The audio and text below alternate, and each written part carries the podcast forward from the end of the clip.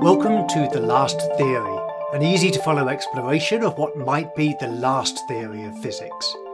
This is episode 1 Why I'm Writing About Wolfram Physics. I always envy those people who, through a fantastic stroke of luck, find themselves to be exactly the right person in exactly the right place at exactly the right time to seize a once in a lifetime opportunity. I always ask myself, why can't that happen to me? Well, it just did. Let me explain. I lost interest in physics in 1988. As a child, my mind had been blown by the simplicity and strangeness of physicist theories, the curvature of space time, the collapse of the wave function. When I went on to study physics at university, my mind was deadened by the stultifying calculus and statistics I was expected to learn instead of those magnificent theories. It was as if physicists, despairing of making progress on the big ideas, had resorted to the mathematical minutiae.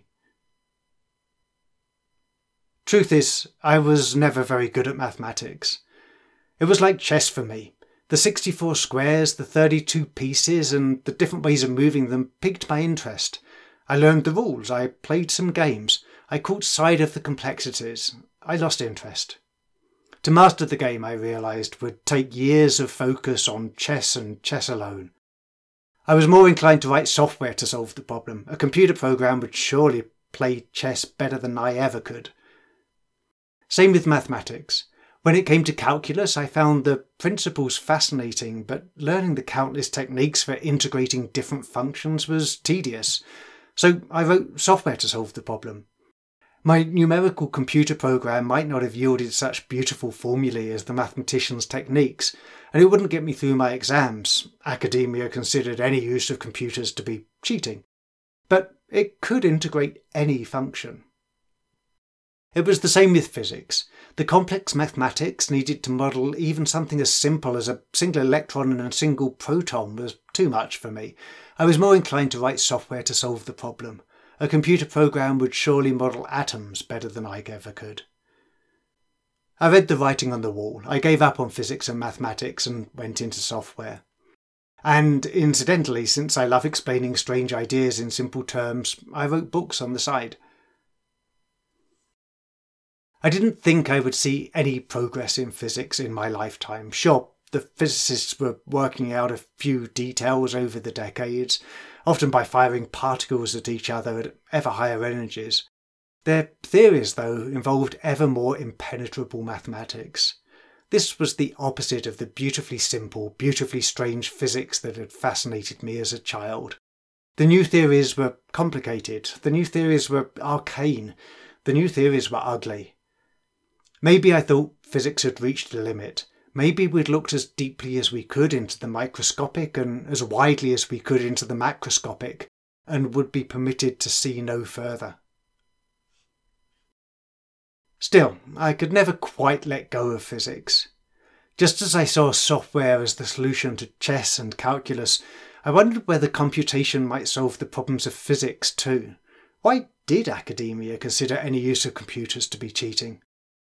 Inspired by the idea that interactions between particles are themselves particles. Electromagnetic interactions, for example, are mediated by photons. I imagined a theory in which interactions were fundamental.